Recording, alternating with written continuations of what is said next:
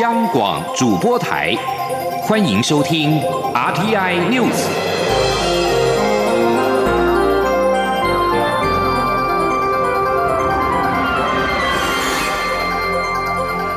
各位好，欢迎收听这节央广主播台提供给您的 RTI News，我是陈子华。第七十四届世界卫生大会 （WHA） 预定在五月二十四号到六月一号采全视讯的方式举行。美国发起。让台湾帮忙的活动，透过社群媒体跨国串联支持台湾参与世卫大会，而外交部则是呼吁世卫组织 WHO 应该紧速邀请台湾参与世界卫生大会，落实让台湾帮忙的诉求。记者王兆坤的报道。为争取以观察员身份参与世卫大会，政府积极洽请国际社会以多元方式支持，并为我国发声，相关动能正持续累积。包括美国联邦参众议院外交委员会亚太小组主动发起连续四十八小时社群媒体跨国串联活动，由不同民主国家的国会领袖、国会议员、跨国议会组织，以同步或接力方式，在推特及脸书等平台，共同以主题标签“让台湾帮忙”齐声为台湾仗义直言，欲请世卫组织邀请台湾出席世卫大会。外交部表示，这一次活动极具创意。共同为我国发出正义之声，展现相关民主国家对台湾的强劲支持，更充分彰显将台湾纳入全球公卫体系，已成为许多民主国家民意殿堂的共识。外交部发言人欧江安说：“外交部呼吁 WHO 应该要尽速的邀请台湾参加今年的世界卫生大会，并且将台湾完整的纳入 WHO 的会议机制跟相关活动，落实让台湾帮忙 Let Taiwan Help 的诉求。”外交部强调，台湾乐愿与各国携手，共同克服武汉肺炎疫情带来的挑战，为全球防疫及复苏做出积极贡献。中央广播电台记者王兆坤台北采访报道。中央流行疫情指挥中心在今天公布了国内新增三例本土的 COVID-19 的确定病例，而其中一例，也就是按一一二为境外移入个案的非同住家人；两例，也就是按一一三跟按一一四为昨天公布华航血清抗体阳性机师的同住家人。而对华航机师染疫案是否为本土感染，陈时中强调，以目前来看，个案间的关联性不高，比较可能是在外站染疫。记者刘品希的报道。华航机师染疫案在扩大，疫情指挥中心扩大裁减一千两百七十九名华航前舱机师。指挥官陈时中二十八号下午在记者会中表示，目前已裁减近八成，共一千零一十四人，并没有新增确诊者或血清抗体阳性者。不过，针对二十七号公布的三名未确诊过但抗体呈阳性的机师，指挥中心也裁减其家人，其中一名机师的妻子 PCR 阳性。就读桃园西门国小的女儿，则是血清抗体 IgG 呈阳性；另一名机师的三名子女，其中就读林口康桥学校的儿子 PCR 检验阳性，另两名子女则是血清抗体 IgG 阳性。指挥中心专家咨询小组召集人张尚纯指出，两名确诊个案的 CT 值都很高，其中一人二才转阴，加上两人的抗体 IgG 都是阳性，推断两人应该感染一个月以上，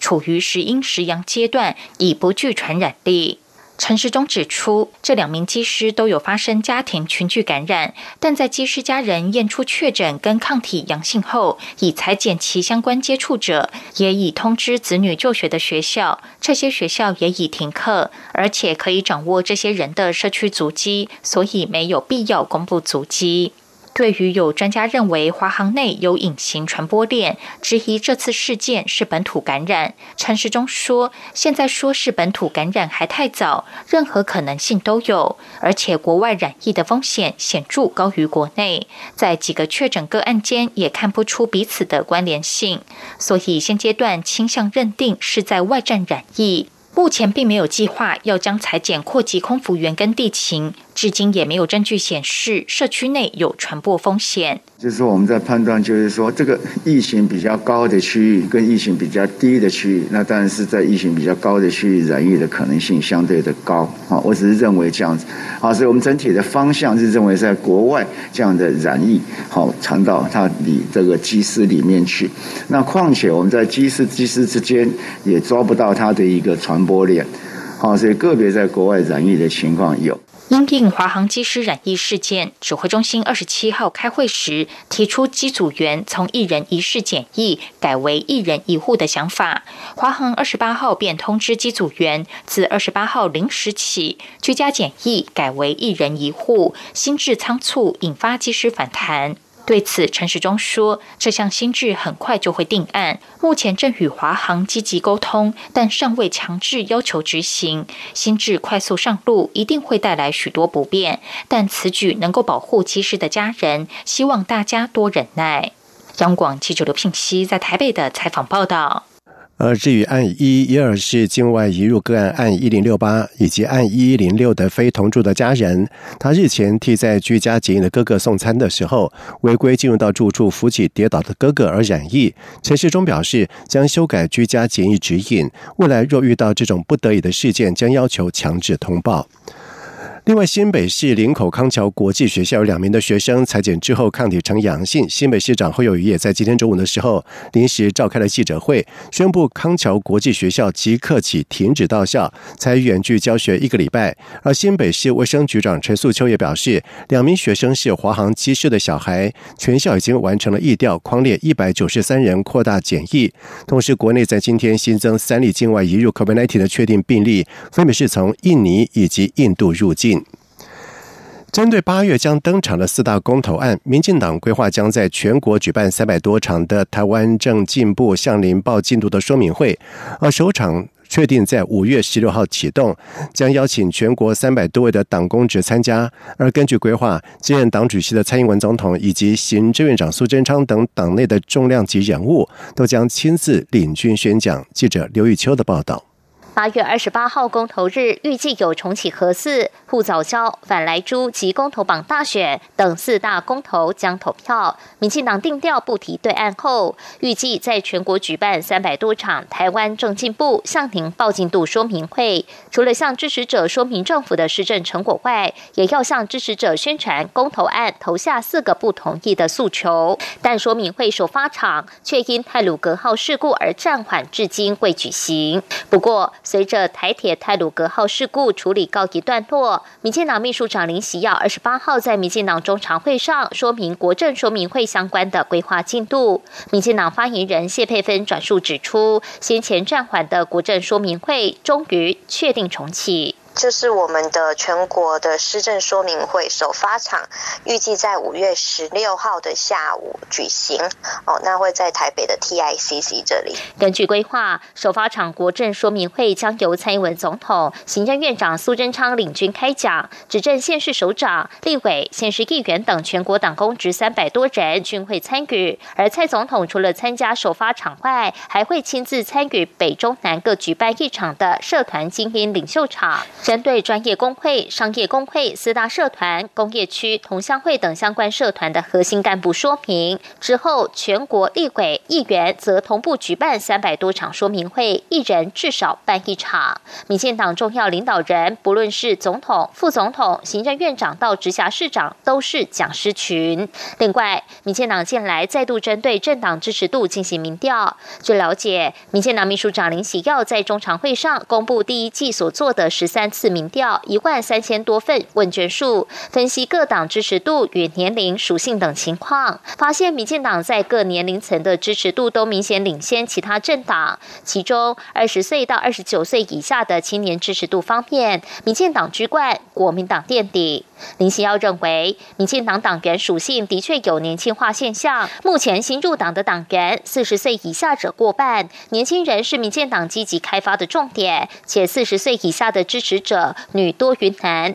女性选民也是下个阶段应该努力的关键。根据转述，这份民调显示，在政党支持者的性别比当中，民进党的男性支持者略多于女性，但差距不大。国民党女性支持者则略多于男性。但台湾民众党的支持者性别比差异较大，男性支持者远高于女性，男女性别比高达二比一。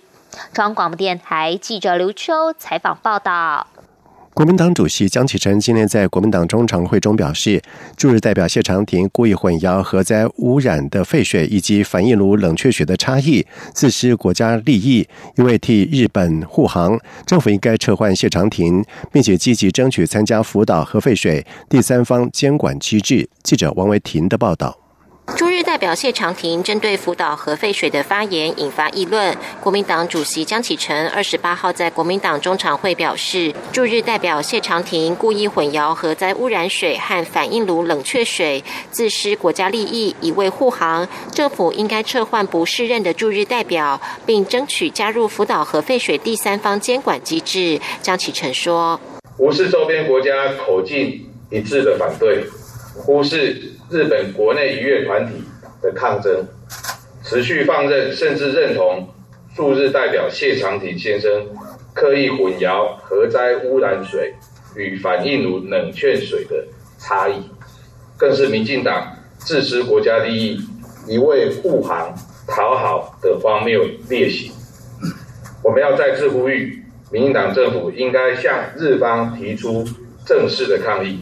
撤换不适任的驻日代表。江启臣表示，四月二十七号是核四封存七周年，但封存不等于解决问题。今年更是民进党前主席林义雄创立核四公投促进会三十周年，核四存废需由人民做最后决定。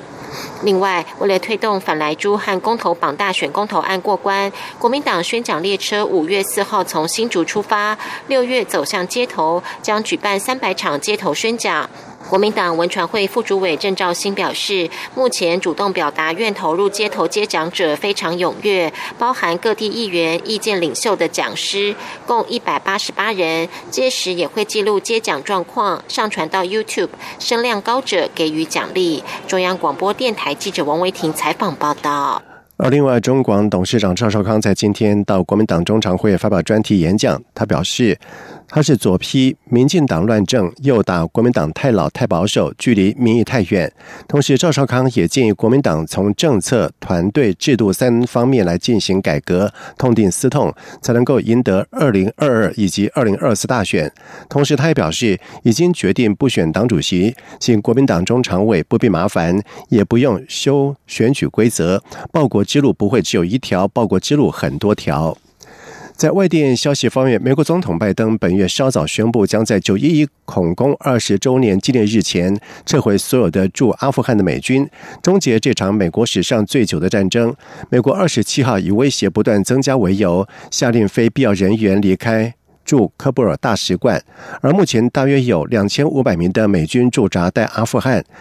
拜登两个礼拜前拍板，要在今年的九月之前将驻阿的美军全数撤出。而与此同时，负责阿富汗和平谈判的美国特使哈里扎德在联邦参议院听证会上警告，如果受到塔利班支配的政府不尊重人权，美国将削减对阿富汗的援助。根据法新社的报道，美国国务院在履行建议当中说，国务院已经下令美国政府雇员离开美国驻科布尔大使馆，前往他处执行作业。美国科布尔代理大使威尔森表示，这项命令仅影响相对少数雇员，大使馆也将持续运作。国务院也更新旅行建议，警告美国人勿造访阿富汗，称恐怖组织以及叛乱组织持续策划和执行对阿富汗的攻击。拜登政府将维持有限的兵力驻守在喀布尔，守护广大的使馆区。泰美边境在昨天发生了交火冲突，泰国。官方在今天表示，冲突造成两百五十名的泰国人必须逃离自己的村落，而从缅甸逃到泰国的民众将由军方提供人道援助，将这些人安置在临时的避难所。泰国外交部发言人塔尼今天向媒体说明泰国国防部掌握的状况。他指出，在昨天凌晨大约五点，克伦民主联盟以及克伦民族解放军对缅军的军事哨点发动了攻击，而这处哨点的位置是在。泰国叶峰宋府梅山来村隔着萨尔温江的对岸。同时，塔尼表示，除了梅山来村的对岸发生冲突，在泰国萨尔温国家公园的对岸区域也有空袭行动。而缅甸军方二月一号发动政变之后，全国动荡不安，在昨天并且对泰缅边境第一次发生交火冲突。以上新闻由陈子华编辑播报，这里是中央广播电台台湾之音。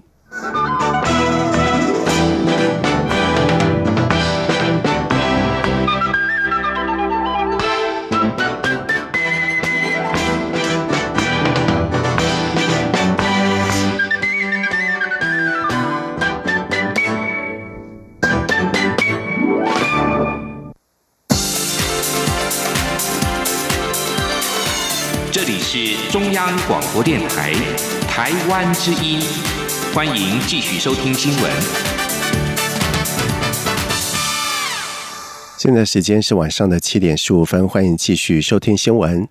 纸制品近来是日需求大增。经济部在日前向劳动部申请了，希望让纸浆、纸以及纸制品的制造业遇到急单需求的时候，可以放宽七休一的限制。另外，也有七家的纸厂申请松绑轮班间隔，从十一个小时缩为八小时。劳动部在经过了劳动基准咨询会议讨论之后，宣布大致上都同意，在近日将放宽。受影响的人数大约是四万多人。记者杨文军的报道。劳基法规定，七天当中有一天为例假，俗称七休一，以及轮班间隔应有连续十一小时的休息时间。但考量有些工作地处偏远，工作性质特殊，可列为例外适用范围。近日纸制品需求大增，经济部日前申请判让纸浆、纸及纸制品制造业遇到急单需求时，可放宽七休一的限制，一年内至多十二次。另外，永丰鱼、正隆。荣成纸业、东龙纸业、大昌纸业、广元造纸、上平科技实业等七家纸厂申请松绑轮班间隔，从十一小时缩小为八小时。劳动部劳动条件司司长黄维琛指出，由于纸制品经历卫生纸之乱、宅经济兴起及农产品纸箱，例如之前凤梨热卖等有急迫的需求，这些都是临时性的。与会委员在劳动咨询委员会讨论时都认为可以理解，大致上同意放宽七休一，但将定有一年十二次的上限，预估影响四万零九百人，后续将执行预告等法制程序。他说：“虽然是法令规定规范成十二，也许团体协约谈成六次、八次、十次都有可能，或者说一年只限于哪几个情况可以用。”那，都可以去谈。至于七家职场申请松绑轮班间隔的部分，黄维称说，七家职场公司的轮班人员都是三班制，劳资双方都体认，若是有员工请假、工作调班等，就会有人力调度的困难。由于过去钢铁业的三班制也遇到这样的困难，因此大致同意这样的提案。此案预估影响四千多人。对于放宽七休一或缩短轮班间隔，会不会让劳工太操劳？与会劳工说，现在工厂样态与过去不同，大部分都是在看仪表板，所以认为多点弹性比较好。中央广播电台记者杨文君台北采访报道。交通部长王国才今天在立法院交通委员会针对台铁安全安定转型三大改革方针进一步说明，也就是在第一年先针对台铁安全以及财务包袱进行改革，接下来两年则是在财务安定以及员工安定的情况之下，持续和台铁的员工和工会进行沟通，逐步在第三年比照中华邮政公司以及桃园机场公司完成台铁国营公司化。记者吴立军的报道。交通部长王国才二十八号在立法院交通委员会表示，对于台铁改革，行政院已表达全力支持，要钱给钱，要人给人。除了安全改革外，还将吸收台铁每年新台币五十九亿元的财务负担。至于台铁转型的问题，王国才进一步说明，由于铁路事业具有独占性，因此绝不会。会让台铁走向民营化，以免某些路线说停驶就停驶。因此，他所谓的企业化或公司化，具体而言，就是比照交通部其他三个事业单位，包括中华邮政公司、台湾港务公司以及桃园机场公司转型成功的范例，希望在三年内完成台湾铁路国营公司化。他说：“他也国营公司化三年完成，那第一年就是安全跟财务包袱，那第二年就是有很多跟台铁员工的沟通，包括他们未来的薪资、未来的转变。比如说他的权益完全都不变，如果公司经营有成，收入还可能增加，这个是我们初步的一个想法。那的确，公司化过程中，除了组织制度的制定以外，有很多是沟通。所以我心目中是三年台铁局就变成一个国营的。”台湾铁路营运公司。王国才指出，转型成国营公司，绩效好的话，年终可领到四个多月。但台铁因为是行政机关，没有绩效奖金，年终只能领一点五个月。而且台铁无论大小建设，通通要往上报到交通部，甚至行政院，缺乏公司经营的弹性。但国营公司的董事会会可以做出很多决策，包括组织调整也比较有弹性，只要改变公司章程即可。因此，台铁国营公司化之后，整个组织将更有效率，员工也会更有士气。中央广播电台记者吴丽君在台北采访报道。而另外，针对台铁在二号的时候发生泰鲁格列车重大事故之后，交通部随即下令施工中的十处台铁边坡工程停工检查。在二十四号发生五塔站施工人员闯入轨道事件之后，又在二十五号针对了台铁两百零四处的临轨工程进行停工检查。不过，担忧汛期即将来临，王国才表示，已经要求复查之后没有问题的工程，紧速在五月十五号之前复工。继二零一四年推出《人间条件六》未来的主人翁之后，暌违七年，绿光剧团吴念真导演最新的剧作《人间条件七》八月起将跟观众见面。四月二十九号开放绿光会员抢先预购，在五月三号全面的起售。记者杨仁祥、江昭伦的报道。为了兑现对观众的承诺，吴念真酝酿七年的最新剧作《人间条件七》八月起终于要与观众见面了。绿光剧团《人间条件》系列堪称国民戏剧，吴念真也为此创作许多故事。原本没想过还有什么可以打动他，但今年他当了阿公，当抱起孙子时，那种人生的感动又回来了。因此，他相信无论人生走到何时，亲情不会变，爱情不会变，友情不会变。《人间条件七》写的就是一群台湾女人的故事，一群跟着台湾经济起飞的工厂女工的故事。我们这个年代的人，很多女生事实上是小学毕业之后就到工厂做事的，然后一直做，一直做，一直做，然后把自己这就几乎是奉献给家庭，不管是原生家庭也好，后来是呃嫁过去的家庭也好，甚甚至帮助了很多他的兄弟创业。这样，我我我想是讲的是这个，然后当然也包括他的爱情或什么东西。大概是这样的故事，这样。但我是希望他是记录着台湾的某些某一段历史，一一一段经济发展跟我们生活历史。伴随着这群女工辛苦工作的，则是凤飞飞的歌曲。吴念真透露，这也会是《人间条件七》中很动人的一部分。我觉得女生在跟我讲说，他们歌可以安慰他们的那上，或者变成他们的记忆的一部分的时候，代表这个这个歌星是伟大的。对对。而方威好像今年是离开是这个世界十周年嘛，他最后一个广告是我拍的，所以我觉得跟他有一种特别的缘分。我刚刚忽然间想起来，哦，那个《碧城故事》是这样唱的：破晓的时刻，像雾般的美在，可爱的如珠。唤醒水中大地，类似这样。我觉得那个节奏跟那个 melody 真的很痛。人间条件七，四月十九号开放绿光会员抢先预购，五月三号全面起售，八月二十号起巡回台北、台中、高雄与台南演出。中国面台记者杨仁祥、张超伦台北从报道。在外电消息方面，欧洲议会在今天宣布，议员们以压倒性的票数通过了英国脱欧之后规范欧盟以及英国。贸易往来的后脱欧贸易协定，欧盟领袖对欧洲议会的投票结果表示赞许。欧洲议会表示，议员们是在二十七号以六百六十票赞成、五票反对以及三十二票弃权通过了协议。而这份协议为英国跟其他二十七个欧盟会员国之间建立了未来新贸易的关系架构。而对此，欧洲理事会主席米歇尔在今天除了表示欢迎欧洲议会批准英欧贸易协议之外，并且强调。英国仍然是欧盟的重要朋友跟伙伴。此外，欧盟执委会主席范德莱恩也对欧洲议会通过英欧贸易协议表达欢迎，并且指实施这份协议内容至关重要。而英国跟欧盟在去年的一月先后通过了脱欧协议，双方在一月三十一号分手，接着进入为期十一个月的过渡期。而英国跟欧盟历经了艰难谈判之后，在去年耶诞夜达成了脱欧后的贸易协定，并且在去年十二月三十号签署。而英国正式脱离欧洲单一市场。并且从今年的一月一号开始，双方之间的人员不再享有自由移动的权利。接下来进行今天的前进新南向。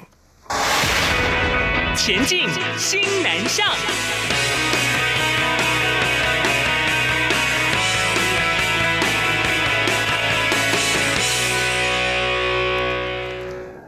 来自新加坡的新展银行，继二零一九年的时候首度在台北举办了新加坡欢乐城之后，在今年是再度重现。由 COVID-19 疫情使得民众无法出国，透过在台北街头打造南洋风情的装置艺术，以及体验新加坡的文化、饮食和服饰等等，要带领台湾民众实现未出国。记者陈林信宏的报道。年新展新加坡欢乐城规模更胜以往，现场不仅设立八公尺高的数位瀑布，每十五分钟播放不同动画，还有滨海湾花园秋千主题装置艺术、南洋风情的两者彩虹屋及新加坡小贩中心三 D 摊位，还有多套新加坡多元文化服饰以及印度黑娜纹身彩绘体验，让民众可以自由换装、拍照和打卡。新展银行总经理林新川说：“因为我觉得，就是我们的新加坡的品牌呢，是规模比较大一点。上次大概只有五家，这次是十家啊。那这十家全部都是呃家喻家喻户晓的一些品牌。那第二呢，是我们的设计的阵容也强强大了一点。那第三就是我们今年的主题加了一个，就是所谓的呃永续跟那个食物零浪费的主题。”在 COVID-19 疫情席卷全球之前，台湾民众到新加坡旅游，总一定会去吃到地的肉骨茶，或是买咸蛋零嘴当伴手礼等。如今疫情未完全停歇，台湾和新加坡旅游泡泡也未启动，想品尝这些新加坡的好滋味，透过新加坡欢乐城，一样可以感受到石城风情、珍宝海鲜、吐司工坊。三旬海南鸡、松发肉骨茶、小红点新加坡厨房等，这些在台北街头就可以吃得到。新加坡驻台北商务办事处代表叶伟杰说。在台湾可能是有一些台湾朋友，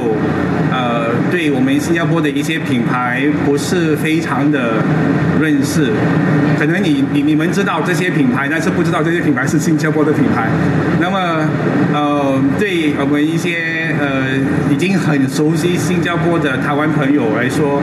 呃，可能你们有很多那个之前到新加坡的一些经验和回忆啊。所以我们很希望能够通过这次的活动。能够给你们带回一些美好的一些呃回忆，或者是有一些新的一些体验。今年新加坡欢乐城在台北市信义区市府转运站二楼广场举办，从四月二十八号开始到五月二号，希望一次让台湾民众体验包含华人、马来西亚和印度等东南亚文化，且不必出国即可轻松体验异国气氛。中央广播电台记者陈琳信鸿报道。根据教育部的统计，二零二零年马来西亚来台学生总人数较前年度是减少了一千七百七十七人，泰国则是减少了一千一百九十八人。教育部解释，主要原因是受到 COVID-19 疫情的影响。若统计侨外学位生人数，则较去年略增。教育部统计西南向国家学生数，各国来台总数都为呈现下降，而其中以马来西亚人数下降最多。二零一九年还有一万五千七百四十一人，到二零二零年是降到。一万三千九百六十四人，泰国二零一九年有四千零一人，到二零二零年则是下降到两千八百零三人。而教育部表示，新南向国家来台学生减少，主要是受到了 COVID-19 疫情的影响。以马来西亚为例，在去年三月开始就实施严格的行动管制，并且导致学生海外留学的意愿是降低很多。而教育部在目前已经开放了所有境外学位生申请入境，从四月一号开始，也开放了华语文奖学金的受奖生、优华语奖学金生、特殊外交考量、双边合作互惠关系等四类非学位生来台研习。以上新闻由陈子华编辑播报，这里是中央广播电台台湾之音。